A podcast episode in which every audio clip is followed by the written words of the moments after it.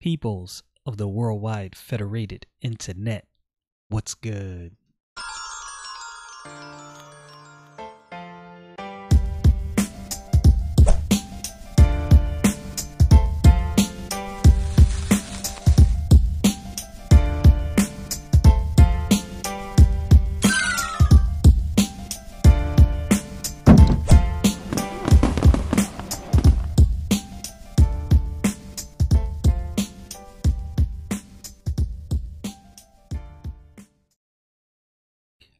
Right, so we are going to be getting back to the Gospel of John in chapter 17. I believe we left off in verse 19 yesterday, so we're going to pick back up verse 21. Without further ado, let's get into this. So yesterday I was I kind of alluded to this and if you're familiar with the Gospel of John, you probably already knew what was coming next. But in uh, verse 20 of chapter 17, in in this prayer, the Lord Jesus Christ says, Neither pray I for these alone, but for them also which shall believe on me through their word.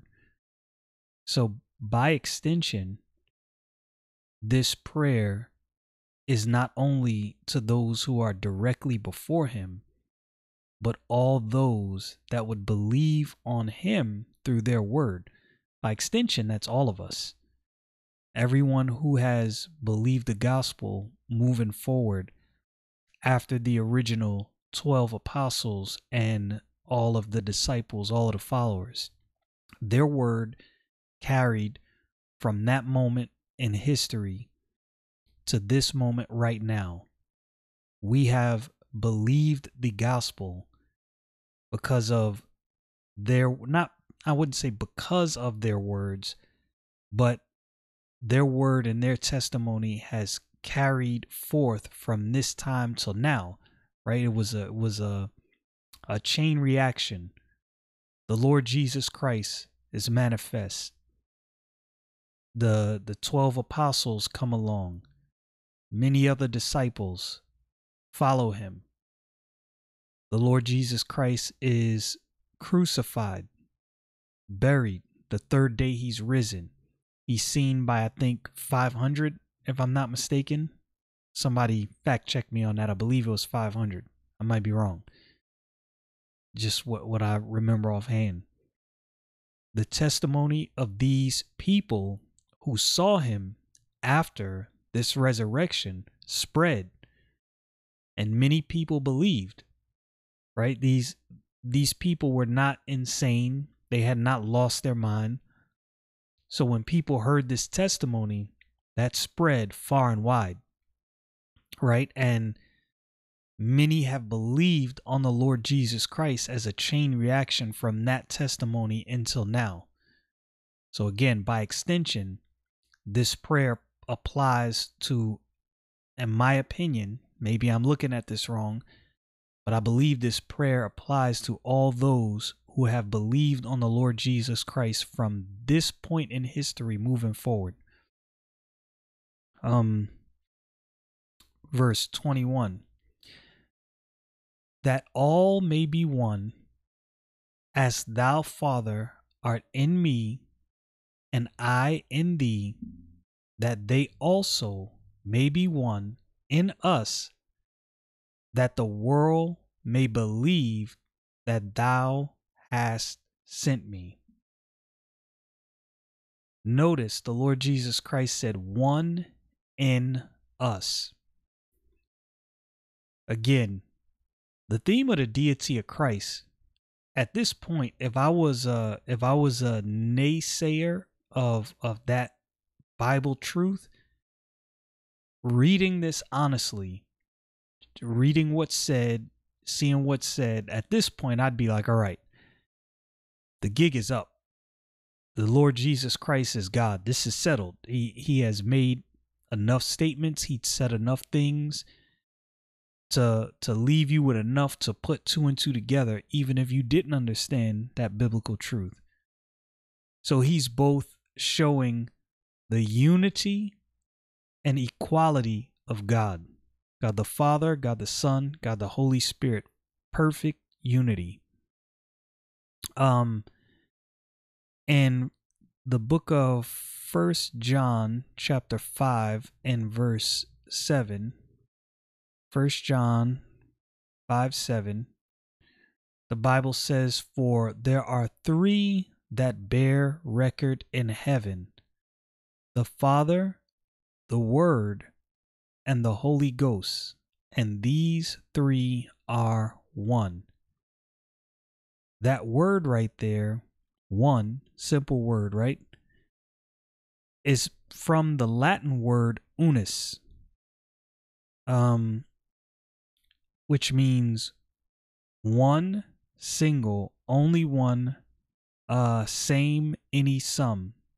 And the word one, the English dictionary, means single in number, individual as one man, one book, single by union, undivided, the same.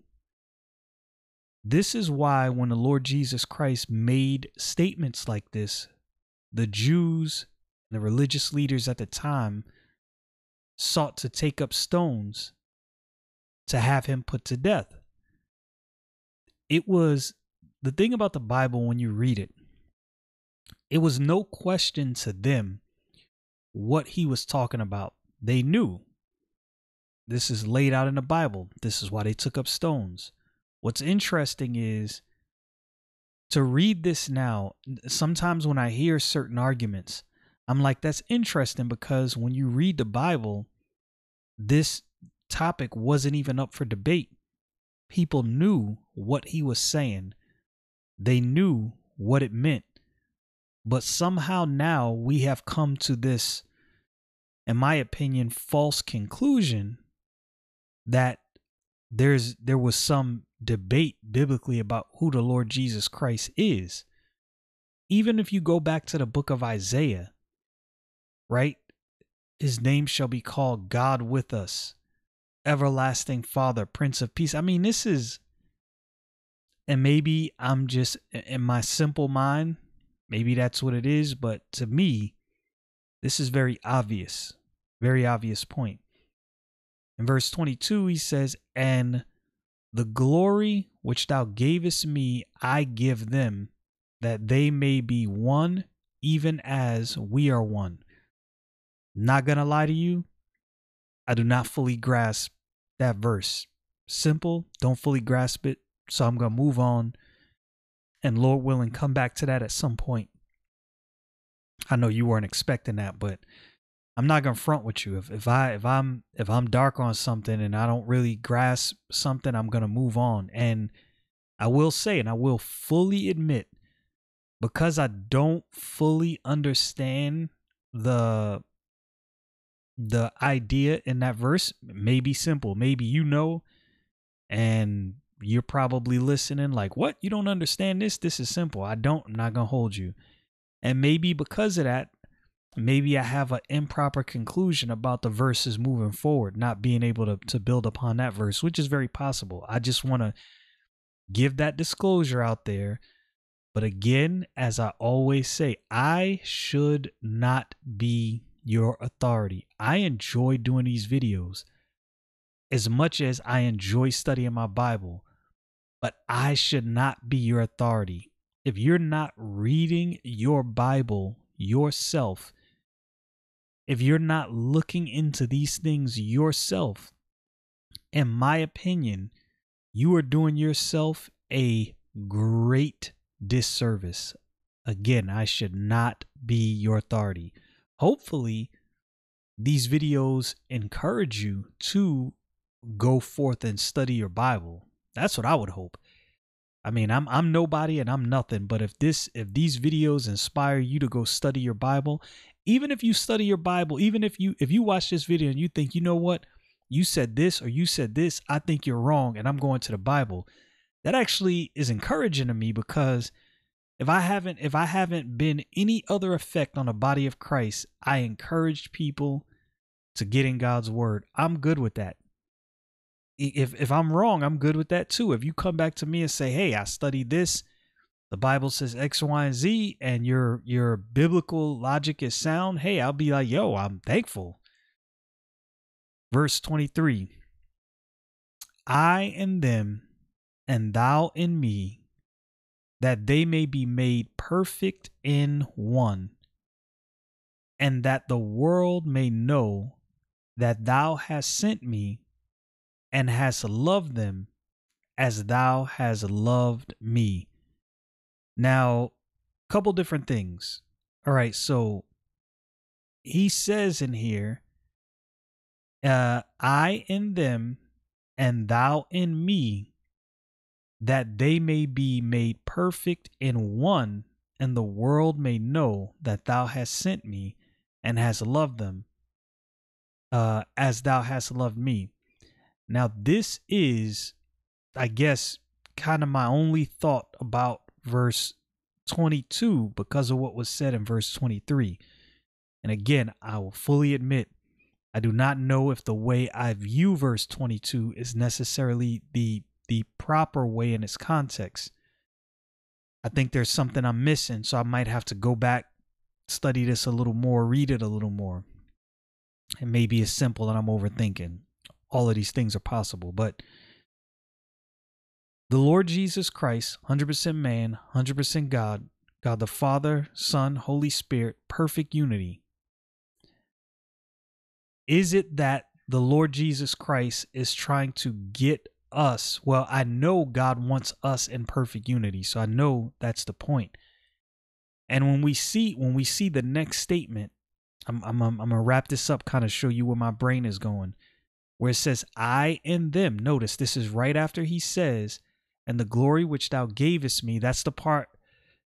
This is the part where I kinda, uh, not not sure I really understand. He said, "In the glory which thou gavest me, I give, I have given them."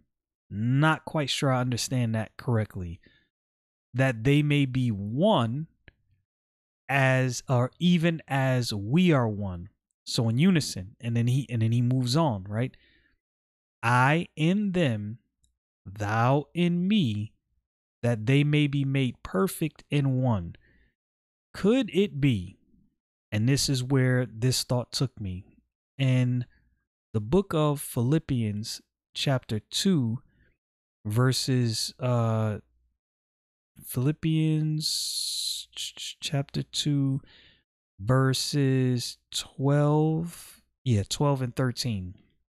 The Bible says, Wherefore, my beloved, as ye have always obeyed, not as in many, not as in my presence only, but now much more in my absence, work out your own salvation with fear and trembling. In verse 13, for it is God which worketh in you, both to will and to do of his good pleasure. Could it be that the point is, Christ is in you, if you submit yourself to God, if you submit to God's work in you, how could we be out of sync?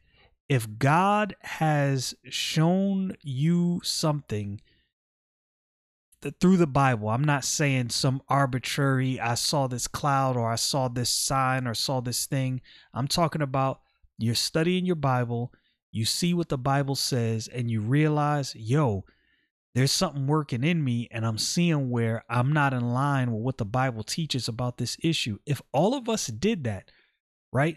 If all of us submitted to God working in us, both to will and to do of his good pleasure, how could we be out of sync? Answer is we wouldn't be. We would all be on the same page. The Lord Jesus Christ showed us an example of this and and I didn't really think about this in this way, right? But so with this in mind, right? Luke 22 42, with this in mind, Lord Jesus Christ, 100% man, 100% God, both all man and all God. Jesus Christ saying, Father, if thou be willing, remove this cup from me. But his next statement is, Nevertheless, not my will, but thine be done. So a lot of times when you read stuff like this, the first the first thought I know that comes to my mind. I can't again I can't speak for other people. Is all right, so hundred percent man, hundred percent God, praying to the Father, not by not my will, but thine. Like, what is like I don't understand. But then I think the Lord Jesus Christ humbled himself. This is what the Bible says, right? Humbled himself, manifest in a body of flesh, experienced all the experiences we have, right? So when he asked this when he asked when, when he prayed right here saying father if thou if thou be willing remove this cup from me i think that's real human emotions. This is not made up. But then we see how life should be handled and i i think this is recorded and done for our purpose for us to see this, to know how we should handle these situations. Nevertheless, not my will, but thine be done. If all of us as believers, a, a, collective body of Christ, if every one of us decided today, let's just say every one of us decided we going all in. God, whatever it is you want from my life, guide my steps, guide me, show me where I need to be. I want to do it. There's things I would like. Nonetheless, what do you want? Not me. What do you want? If we all did that, God working in us, both to will and to do of his good pleasure, if we carried that out, it would be impossible for us to be out of sync. There would be unison. There would be unity there would be oneness. And I think that's the point. Back to the Gospel of John, chapter 17, and verse 24. Father, I will that they also, whom thou hast given me, be with me where I am, that they may behold my glory, which thou hast given me uh, for thou lovest me before the foundation of the world. Much in that verse, not to touch on all of it. But what I will say is in the end of that verse, he said, For thou lovest me before the foundation of the world. These things were not prayed or said in a vacuum. The disciples were around. They heard, obviously, because it's recorded. So somebody heard what he said. These things weren't said in a vacuum.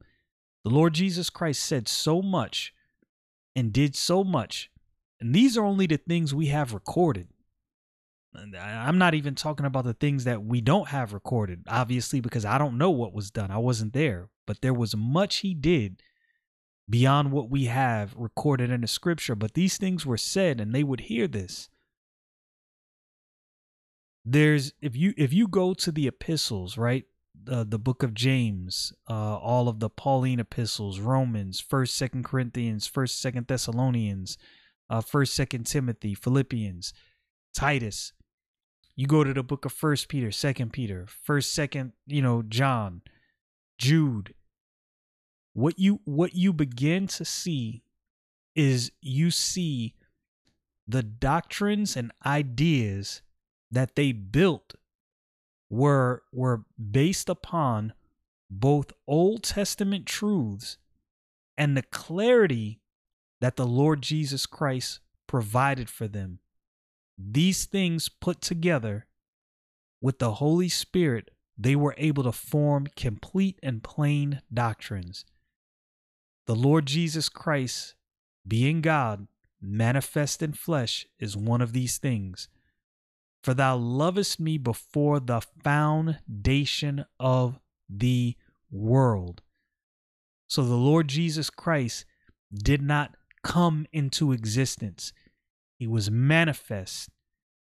And he was here before the foundation of the world. And and we already read John 1 1. In the beginning was the Word, and the Word was with God, and the Word was God. And later on it says, and the Word was made flesh and dwelt among us. Verse 25 O righteous Father, the world hath not known thee, but I have known thee, and these have known that thou hast sent me. How did they know? How did they know he was sent of God? In verse 8 of this same chapter, the Bible says, For I have given unto them the words which thou gavest me, and they have received them, and have known surely that I came out from thee, and they have believed that thou didst send me.